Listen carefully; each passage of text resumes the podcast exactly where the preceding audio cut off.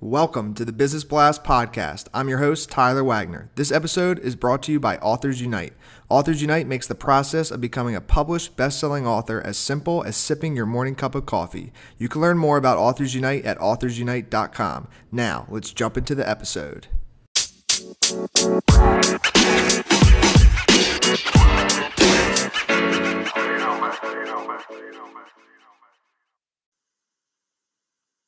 All right, everyone, welcome to another episode of the Business Blast podcast. I'm your host, Tyler Wagner. Today, I have Pascoa Faria with us. Welcome to the show.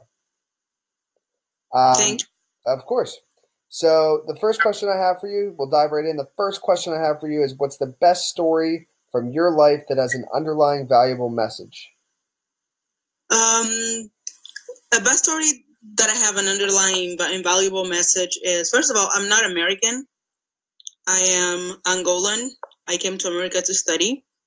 Uh, back home, uh, I was a street vendor for about three years, and because of personal reasons, and it was pretty challenging for me going to the market, selling products uh, under a very hot sun, and it was just very challenging for me, very difficult. But uh, being able to like overcome that, being able to satisfy the clients with products that I was able to sell, it was pretty rewarding.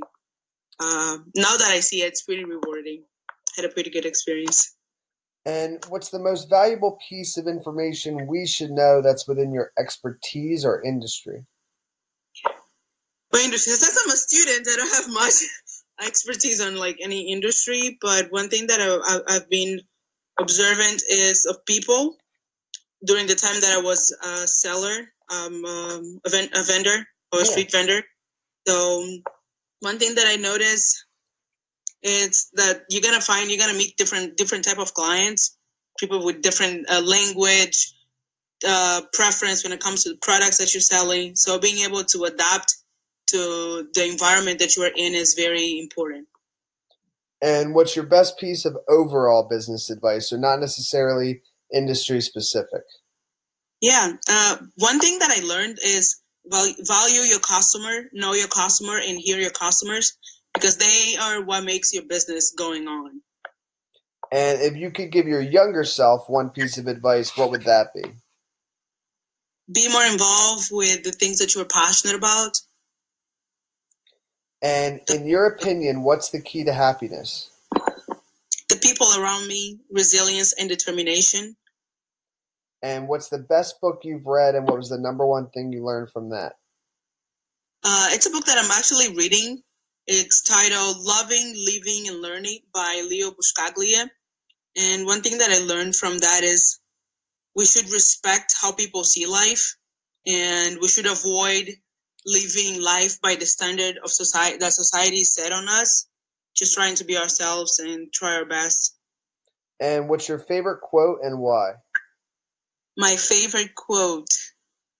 I actually don't have a favorite quote because i feel like my life changes constantly and i'm always finding sentences or, or quotes that adjust to my life to different moments so i ah okay no, no worries. Well, listen, thank you so much for coming on. Uh, the last question I have for you is where's the best place for people to find you online?